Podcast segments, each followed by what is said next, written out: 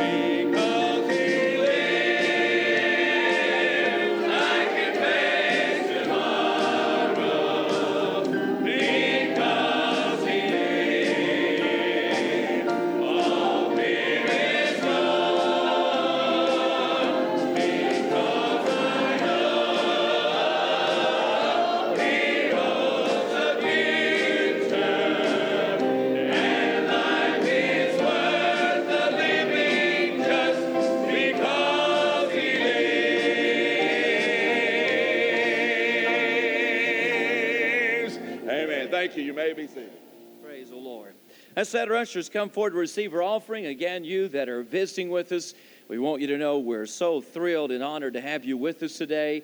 And the little guest card in the packet you received, if you'll take that, fill it out, put it in an offering plate here, we'd like to send you some information this week about the church. And we want you to get to know us, and we want to get to know you. But we're certainly thrilled about having you with us. And good to have several folk that are visiting with us. Aaron's mother and dad's with us today. Good to have them. And again, Robert, good to have Robert home. For you that are new, Robert and Dawn are one of our missionaries out of this church, and they're serving the Lord in Germany. And it's good to have them home. He's home for the couple of days, but good to have them. And then others, good to have my family. Sherry's dad's here, and, and Sherry's sister, and Sherry's brother in law's here. Say amen. Let you folks stand. Let's welcome them to service. We appreciate them. Thank the Lord for them. Uh, Gary, Eva, or Marisa spoke at the. Uh, ladies' banquet last night. They said you had a, a time over there last night. I had 150 ladies or something like that. And the men. In fact, I've been given instructions this morning to tell all of you men that you did a great job.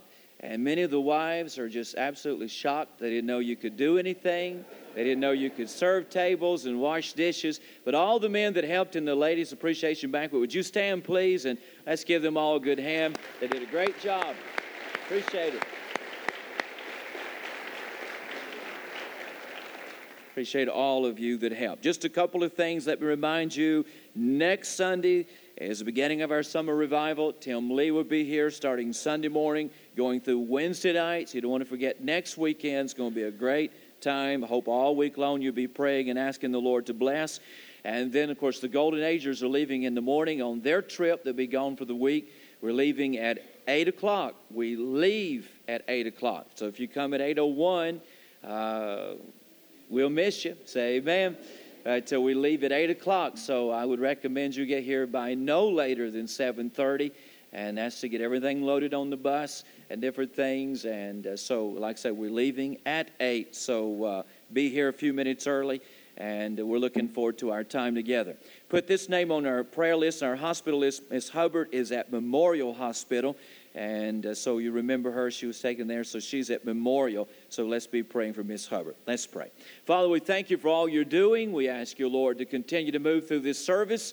We're so glad that you are alive, and we come today to celebrate the fact that you are a living Lord. Bless now the offering and everything that is yet to come. In Jesus' name, amen.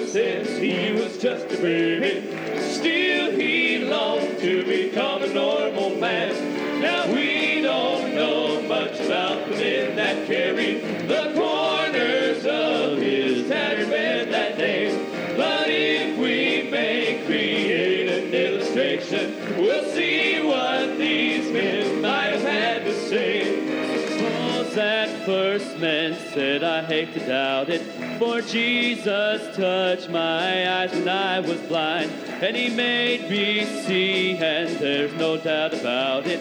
But this man's needs are more serious than mine. Suppose that second man said, No need to bother. This man's condition will remain the same.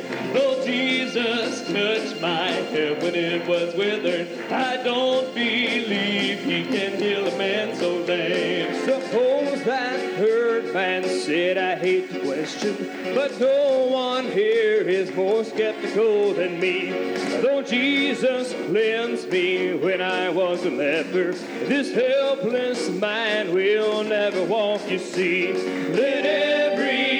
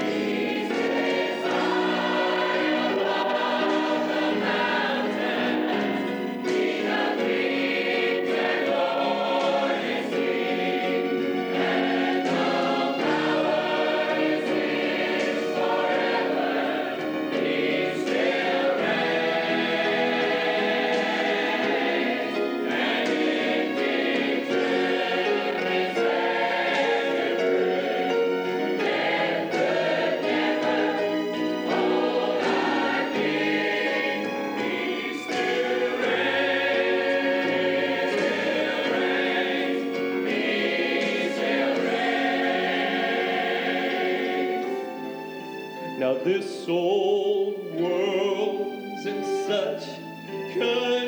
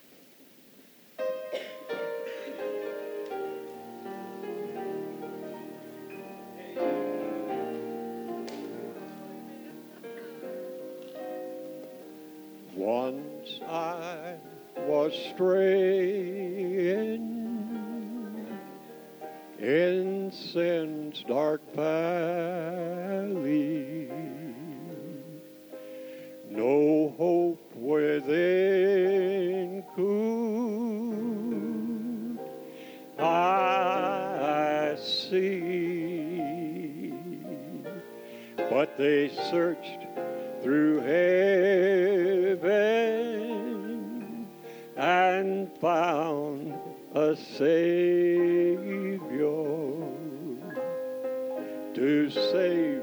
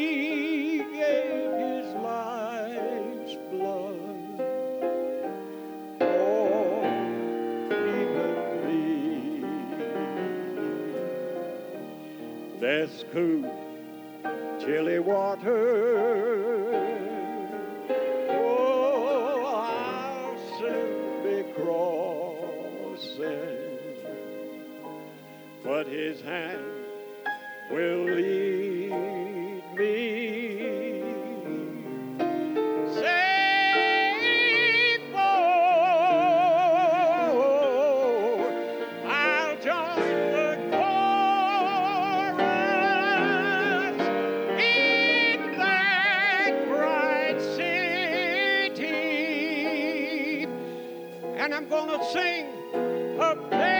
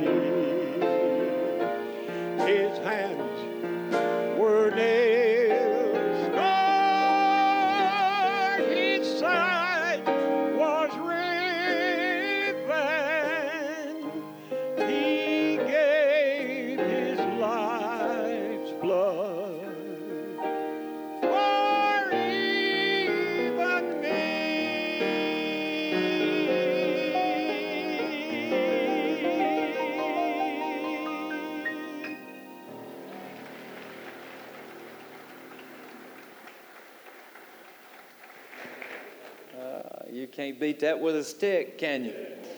Take your Bible and turn to Second Chronicles chapter 4. The book of First Chronicles chapter 4, rather. First Chronicles chapter 4. And we're going to continue this morning looking at the prayer of Jabez. Would you stand as we honor the reading of his word? First Chronicles 4, verse 9 and 10. First Chronicles chapter 4, verse 9 and 10. You're familiar with these two verses now. This is my fifth week in this text. Uh, one more week that I'm going to spend in it, and we'll conclude this particular uh, portion of Scripture. But what a great passage it is. Verse 9, 1 Chronicles 4. Bible said, And Jabez was more honorable than his brethren. And his mother called his name Jabez, saying, Because I bear him with sorrow. Jabez called on the God of Israel, saying, Oh, that thou wouldest bless me indeed, and enlarge my coast, and that thine hand might be with me, and that thou wouldest keep me from evil, that it may not grieve me. Latter part of verse 10 said, And, he, and God granted him that which he requested. Now let's read verse 10 together. This is our prayer. This is I'm challenging you to make this your prayer and as a church for it to become our prayer. Verse 10, let's read it together. And Jabez called on the God of Israel, saying, Oh, that thou wouldest bless me indeed, and enlarge my coast, and that thine hand might be with me, and that thou wouldest keep me from evil, that it may not grieve me. And God granted him that which he requested. Thank you. you may be seated. This morning, I want us to look at the fourth and the final part of his prayer. And as I said, we'll come back next Sunday night or next Sunday morning and conclude everything. But I want you to look at the fourth and the final petition where Jabez prays, Lord, keep me from evil. Let's pray. Our Father, this morning, in the name of the Lord Jesus Christ, it has already been a delight and a joy to be in the house of the Lord. My heart is blessed that you have been blessed. And my heart rejoices that your name has been exalted and that people have lifted up your name and they have rejoiced and given you praise. You so deserve it. And we thank you this morning for all that you are. Now, Father, it is our prayer today that you would bless us and bless us indeed. Lord, we're asking you to enlarge our coast. Lord, we're asking you that your hand be with us. Now, Father, this morning, speak to us and help us, Lord, to begin to pray, Lord, that you would keep us from evil. Give us a word today that'll strengthen us. Give us a word that will help us. Give us a word that will benefit us. And we'll praise you and we'll thank you, for it is in the name of Jesus Christ we ask these things. Amen. I read about a particular fellow that was having problems finding a parking space. And he finally parked in a no parking zone and he left a note on his windshield that read, I've circled the block for 20 minutes. I'm late for an appointment, and if I don't park here, I'll lose my job. Forgive us our trespasses. He came back later that afternoon and he found a parking ticket on his windshield and a note that read, I've circled the block for 20 years. And if I don't give you a ticket, I'll lose my job. Lead us not into temptation.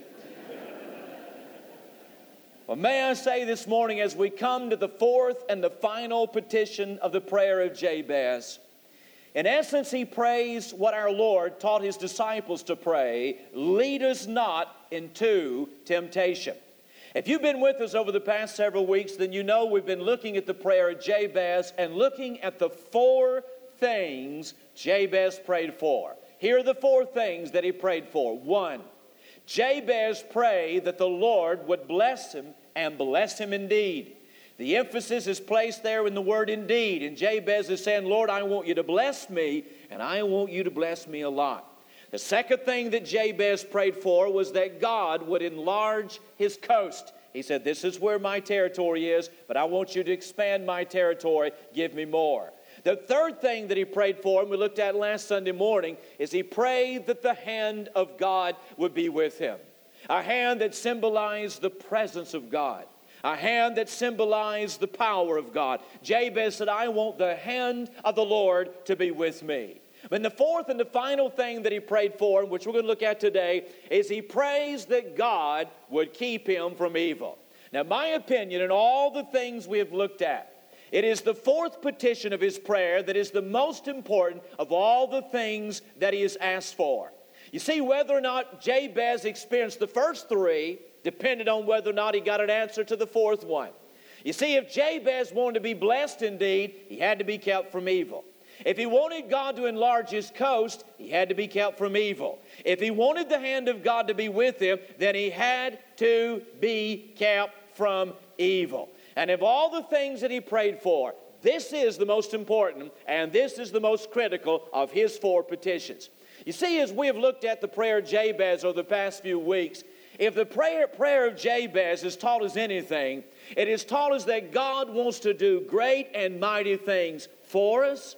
It is taught us that God wants to do great and mighty things with us, and that God wants to do great and mighty things through us, and that God wants to do great and mighty things by us. But if we are not kept from evil, then none of these things will be experienced. Many years ago, R.A. Torrey, a great evangelist in the early part of this century, he gave a prescription for revival. And he said, I guarantee this prescription to bring revival to any town and to any community. And he listed about four things, but the first one was this, and this is what he said Let a few people, and it need not be many, get thoroughly right with God. And then he went on to put emphasis on that statement by saying that if they did not get right with God, then anything else he had to say would all be in vain and would come to naught. In other words, what Torrey was saying if there is evil, there'll be no revival. And if you don't deal with evil, there will not be revival. Or to put it in the words of our text, uh, what uh, R.A. Torrey was saying is that the hand of God will not be with us, our coast will not be enlarged, and we will not be blessed indeed if we do not deal with evil. So, the, the fourth thing that he prays for, again, in my opinion, is the most important of his petitions. He prayed that God would keep him from evil. You see the word evil there? The word that Jabez used is translated many different ways in the Bible. The majority of the time, when it is not translated evil, it is translated wicked or wickedness or bad. There are occasions when you find that it's translated wrong. On occasions, it is translated displease. And at times you find that the word is translated hurt or harm. Now, this is what Jabez was praying about. When Jabez said, Lord, I want you to keep me from evil, he is dealing with sin. He's talking about sin in his life. And he's saying, Lord, I want you to keep me from that which is displeasing to you, and I want you to keep me from that which will be hurtful and harmful in my life as a believer. So, understanding what Jabez is praying about, keep me from evil. Let me just give you three things that I want you to think about this morning that goes along with the prayer Jabez, keep me from evil. Three things I want to quickly give to you. One, I want to say a word to you about fearing the potential of evil. Fearing the potential of evil. Are you with me now? Say amen. Fearing the potential of evil. You see, when Jabez prayed, Lord, I want you to keep me from evil. It reveals the fact that Jabez is aware that there is the potential of evil in his life. If there was no, if there was not a potential of evil, then he wouldn't have to pray this prayer. But because Jabez is very much aware that he is not beyond sin and that he has the potential of doing evil in his life, therefore he asks God, Lord, I want you to keep me from evil. It reminds me of the potential of evil in our life. I want you to listen to me this morning. I don't care who you are. I don't care how long you've been saved. I don't care how great of a Christian you are. I want you to listen to me for a few minutes. As a believer, we must never forget that in every one of us there is a potential of doing wrong. That in every child of God there is a potential of falling into sin and there is a potential of doing evil. I think about what Paul said in Galatians 6 1. He said in Galatians 6 1, Brethren, if a man be overtaken in a fault, ye which are spiritual, restore such a one in the spirit of meekness. Now, notice this considering thyself also, lest thou be tempted. Now, Paul talked about those that were overtaken in a fault. That word fault there is a word that literally means to slip. It's like an icy day, a snowy day, and you step on a patch of ice and your feet go out from under you. Paul, when he talks about someone taking, being overtaken in a fall, he's talking about somebody that has slipped into sin or somebody that has fallen into sin. And this was Paul's warning to the believer. He said, I want you, when you look at somebody that has fallen, when you look at somebody that has slipped into sin, that I want you to consider yourself also, lest the same thing happen in your life. In other words, what Paul is saying is there is nobody beyond sin, no one beyond sin. Amen? There is no one in which there is not the potential of committing sin. And I believe there are three reasons why. Why is there a potential of doing sin or committing sin? Why is there a potential of evil in my life? Why is there a potential of evil in your life? There are three reasons. Number one, there's what I would call an internal reason.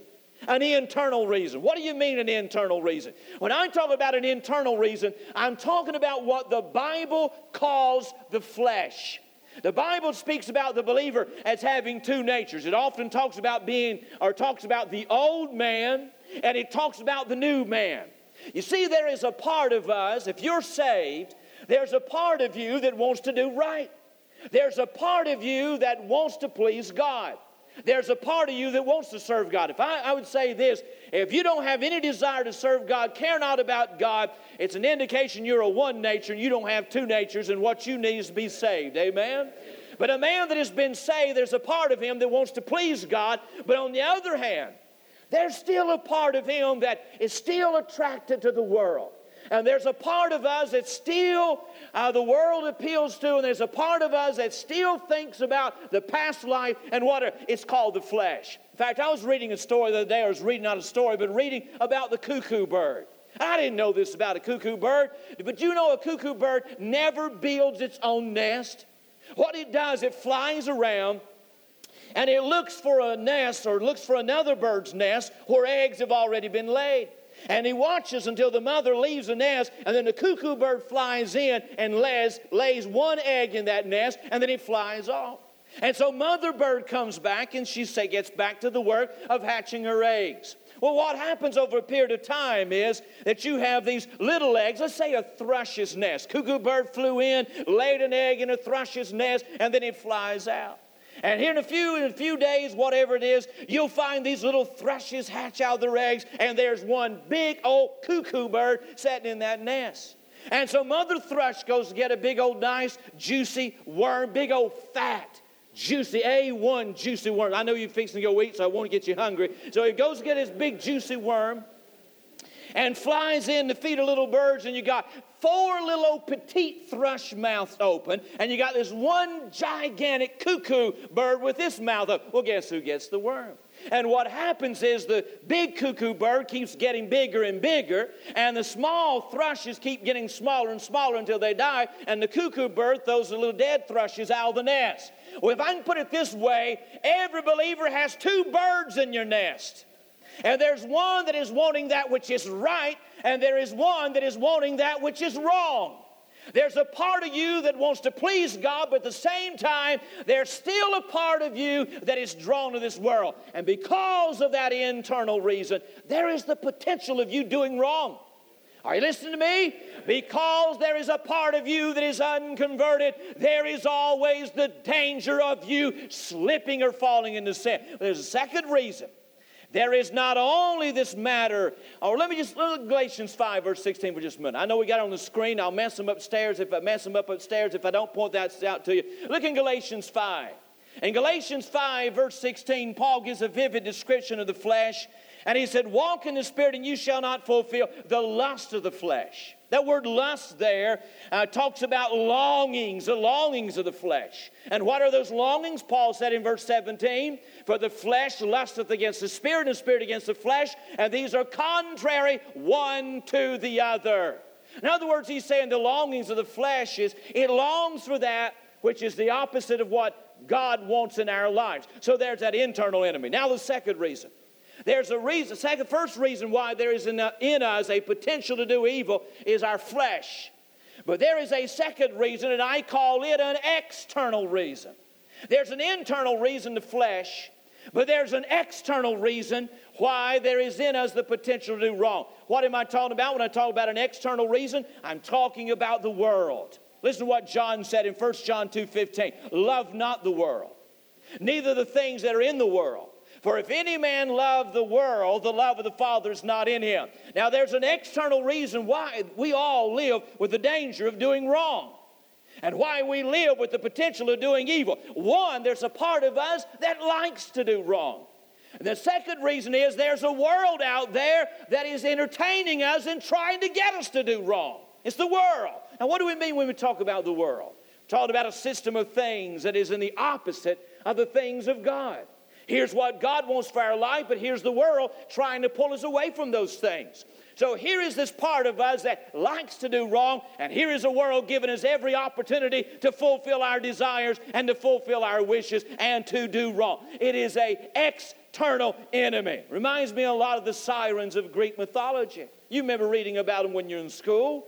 And there was these sea nymphs that would charm sailors with their beautiful singings. And they would charm them and, and fill them with the irresistible desire to cast themselves into the waters and drown themselves or to draw their ships on the rocks. Homer tells of Odysseus who was forced to sail past the dangerous rocks of the Sirens, and he stuffed the ears of his men with wax so they would not hear them. Even uh, Ulysses even tied himself to the, sheep, uh, to the ship's mast so that he would not be drawn aside. It's like this world is the sirens of this world. There are all these things out there that are pulling at us. And all those things out there that are drawing us, and all those things out there that are trying to pull us into sin. It is an external reason. But there's a third reason, may I hasten on. There's an internal reason, it's the flesh. There's an external reason, it's the world. But there's what I call a third reason. That's the, an in. The third reason, an infernal reason, which is the devil that is going to do everything to get us to do wrong. 1 Peter 5 and verse 8 Be sober, be vigilant. Because your adversary is the devil, as a roaring lion, walketh about seeking whom he may desire. See, there is an enemy out there. You know why? I believe there is the potential for everyone in this room to do wrong. So I know about brother so and so and what he did. I know about sister so and so and what she did. I want you to listen to me. You could be the guilty of the same thing. You could very well do the same thing, even worse. There is a potential in every one of us to do wrong. Why? There's a part of us that likes to do wrong. And there's a world that wants to get us to do wrong. And there is a devil bent on getting us to do wrong. It's like an old Salvation Army hymn that has the lines, The devil and me, we don't agree. I hate him and he hates me. Well, the devil hates us. And he's going to do everything that he can. There's an old Scottish proverb that says, The devil's boots don't creak. And what it simply means is he's like a lion. He's not just out there hiding behind the bushes to jump out and holler boo and scare you. No, he wants to jump out and to devour you. The word devour has the ideal of a, of, an, of a lion taking its prey and just ripping it apart and gulping it down. You've got an enemy out there, and that's why we should live with the fear of the potential of evil. Jabez, he wanted God to bless him. He wanted God to enlarge his coast. He wanted the hand of God to be with him. But he also knew that there was within himself the potential to do wrong. Therefore, he said, Lord, keep me from evil. You ought to keep that fear, that fear that God would keep us from evil. Second of all, are you with me now? Say amen. Not only fearing the potential of evil, but second of all, let me say a word about fleeing the presence of evil fleeing the presence of evil. Jabez saying, Lord, I want you to keep me from evil. He's aware that he could do evil. He is conscious that he's not beyond evil, doing that which would displease God. So he prays, the Lord, keep me from evil. He's praying not only about the potential of evil, but the presence of evil. I think about Paul's words to Timothy. And he wrote 1st and 2nd Timothy to a young pastor to give him some guidelines about church administration and different things like that. But he also gave him some personal instruction. And one of the most practical things he said to Timothy was this 2 Timothy 2:22, flee also youthful lust. Those words youthful lust literally mean, as Kenneth Wuest describes, a great Greek scholar, as lusts that are peculiar to flaming youth. And he said, I want you to flee. That is, I want you to run from, turn from, shun the things that particularly draw us to sin. Now, what do I think of? When I read those words, there's a couple of things that comes to my mind. One, there is the truth that we must accept. Now, look up here at me. There is a truth that we must accept, whether you will admit it or not. Whether you want to admit it or not. And I'm not going to ask you to publicly admit it, but I want you to admit it in yourself. But whether you do or not, and each and every one of us in this room today, Every, I don't care who you are. I don't care how old you are. I don't care how young you are. I don't care how spiritual you are, or at least think you are. I don't care who you are. And every one of us today, there are areas that we are especially vulnerable in. And there are areas and weaknesses in our life and areas that, that maybe, for example, they may be something that might be a problem that I struggle in, may not bother you at all. On the other hand, what you, an area you struggle in, may not affect me or faze me whatsoever. Someone over here, maybe alcoholic beverages would be their weaknesses. But on the other hand, here's someone else, they don't have any trouble with alcohol, but they do have trouble with pornography. Over here, someone else, they've got this problem. Over here, they've got this problem. But they're especially vulnerable in that particular area. It's like an old Latin proverb. We put on the screen. We all, we have all a propensity to grasp at forbidden fruit. I hear somebody say, but oh no, Brother Ken, not me. I don't have a problem with anything. Well, as I said, all of us have certain weaknesses, different areas, and for some it just happens to be lying. Can I get an amen right there?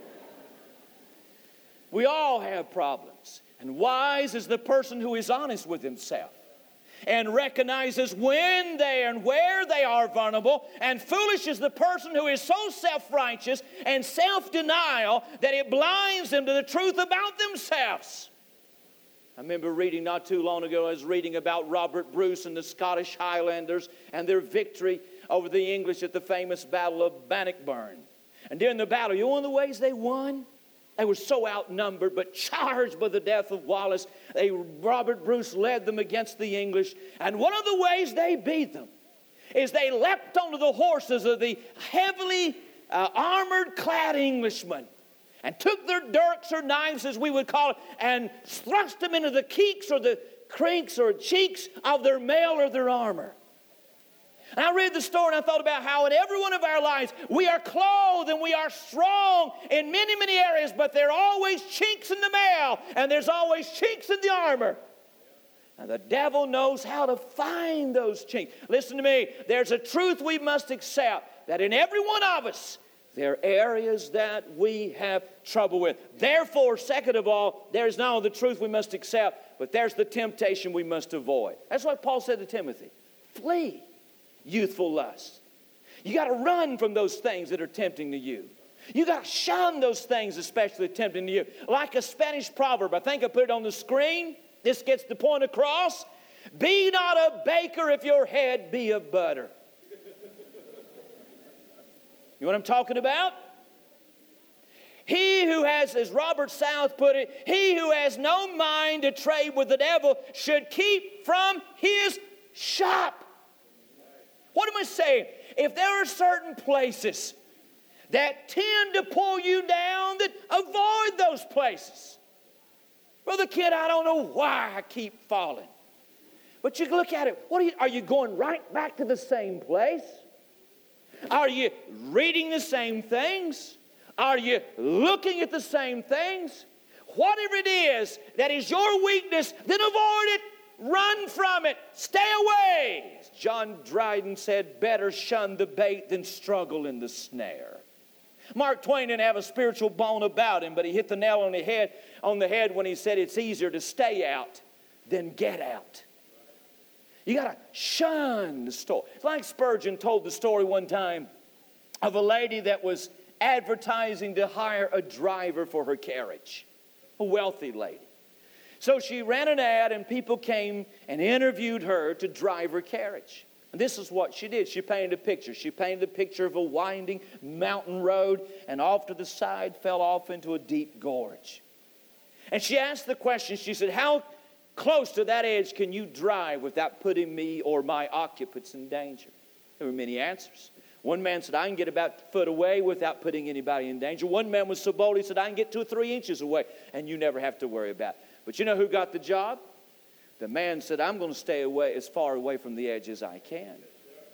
When it comes to the matter of sin and temptation, there are things that pull at you and there are things that appeal to you. It may be what, it may be where, and it may even be a who.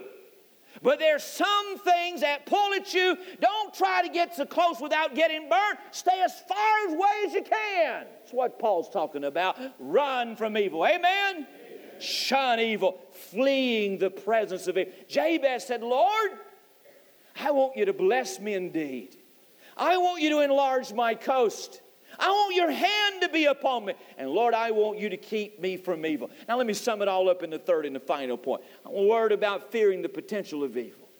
A word about fleeing the presence of evil. But I want to give you just a word in closing about facing the price of evil. Facing the fact of what evil will cost you. No doubt the first and foremost thought behind this particular petition of Jabez was that evil would cost him. He prays that God would bless him indeed. But Jabez is aware that if I do evil, it'll cost me those blessings. Jabez is praying, Lord, I want you to enlarge my coast. Here's where my landmarks are. But I want you to move my landmarks way out here. I want more. But Jabez is aware that if he does evil, then he'll lose that extra territory. He prays, Lord, I want your hand to be with me. I want to know your power.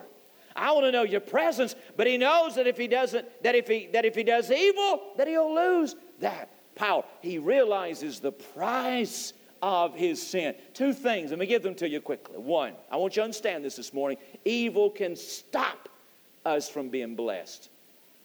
Evil can stop us. What is evil? It's that which displeases God and that which brings hurt and harm. You know what Jabez prayed? Lord, keep me from evil that it may not grieve me. He realized that sin could stop him from being blessed. The psalmist drove it home when he made this statement in Psalm 66 18. If I regard iniquity in my heart, the Lord will not hear me when I pray. In other words, if there's evil in your life, and you can pray for the blessings of God to be upon you, but He's not going to hear you. Is that right? Isn't that what the Bible says? Doesn't the Bible say, if I regard iniquity in my heart, he will not hear me? In simple words, if I'm not right, he'll not answer my prayer. Then what the Bible says? All right, if I ask God to bless me and if I regard iniquity in my heart, am I going to be blessed? No. If I ask God to enlarge my coast and evil in my life, am I going to be blessed? No. If I ask God's hand to be with me and there's evil in my life, is God's hand going to be with me? No. You see, sin can stop you from being blessed. Now, listen to me this morning. I want you to understand something, especially as young, young people. Here. I want you to understand something. Uh, we were all young. I know you look at us and we think them old people, they don't know anything about life. Old people, they don't understand anything. But I want you to understand something, young people. This may shock you, but we probably did the same things that you're trying to hide from your parents. Am I not right? We know about it. We did the same things, thought the same things, tried the same things. We did the same things. And uh, we, we, we've been there. And I would be less than honest with you this morning if I got up here and said, Look, hey, go out and live in sin and you won't have a good time. You know, the Bible talks about the pleasures of sin.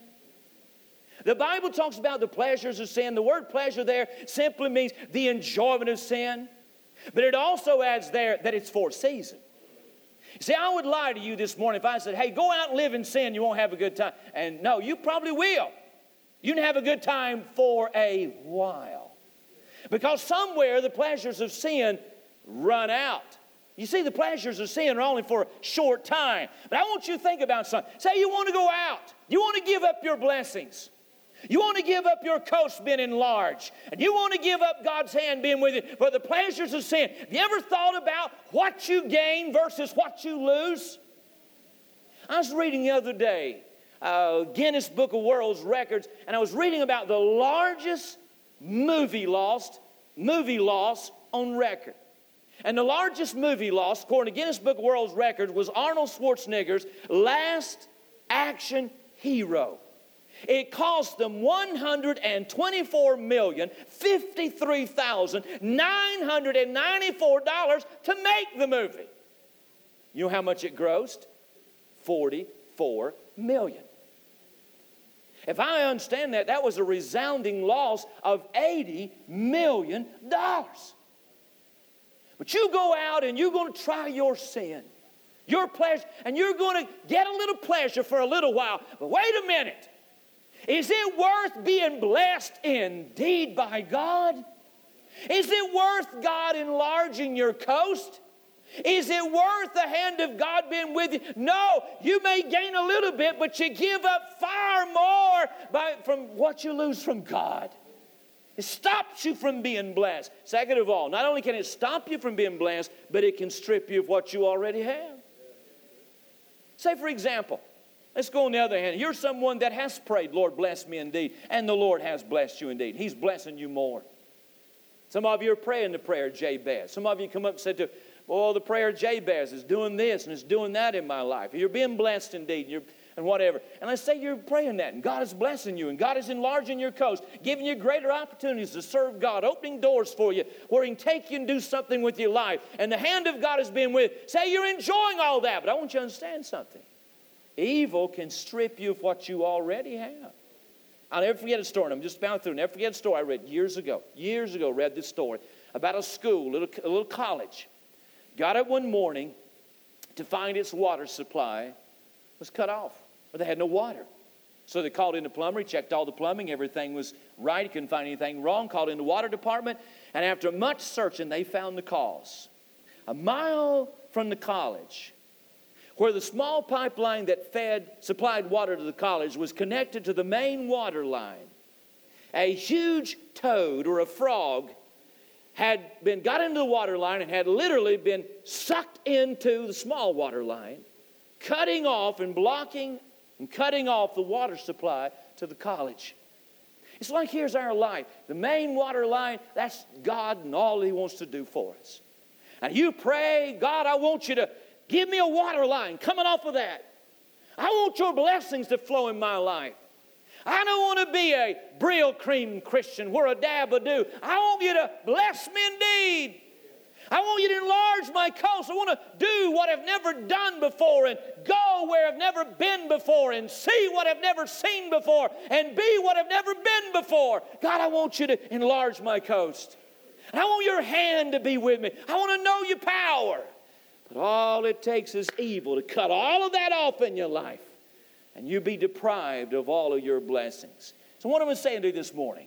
We talk about all that God wants us to do. If there's any prayer of all the four things He prayed for, if there's any you ought to pray for every day with the urgency of your life, it is Lord, keep me from evil. Look at the prayer. Look at the prayer.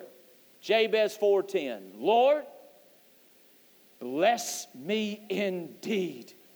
Lord, I want you to enlarge my coast. Lord, I want you, your hand to be with me, and Lord, I want you to keep me from evil. Let's stand there, feet, please.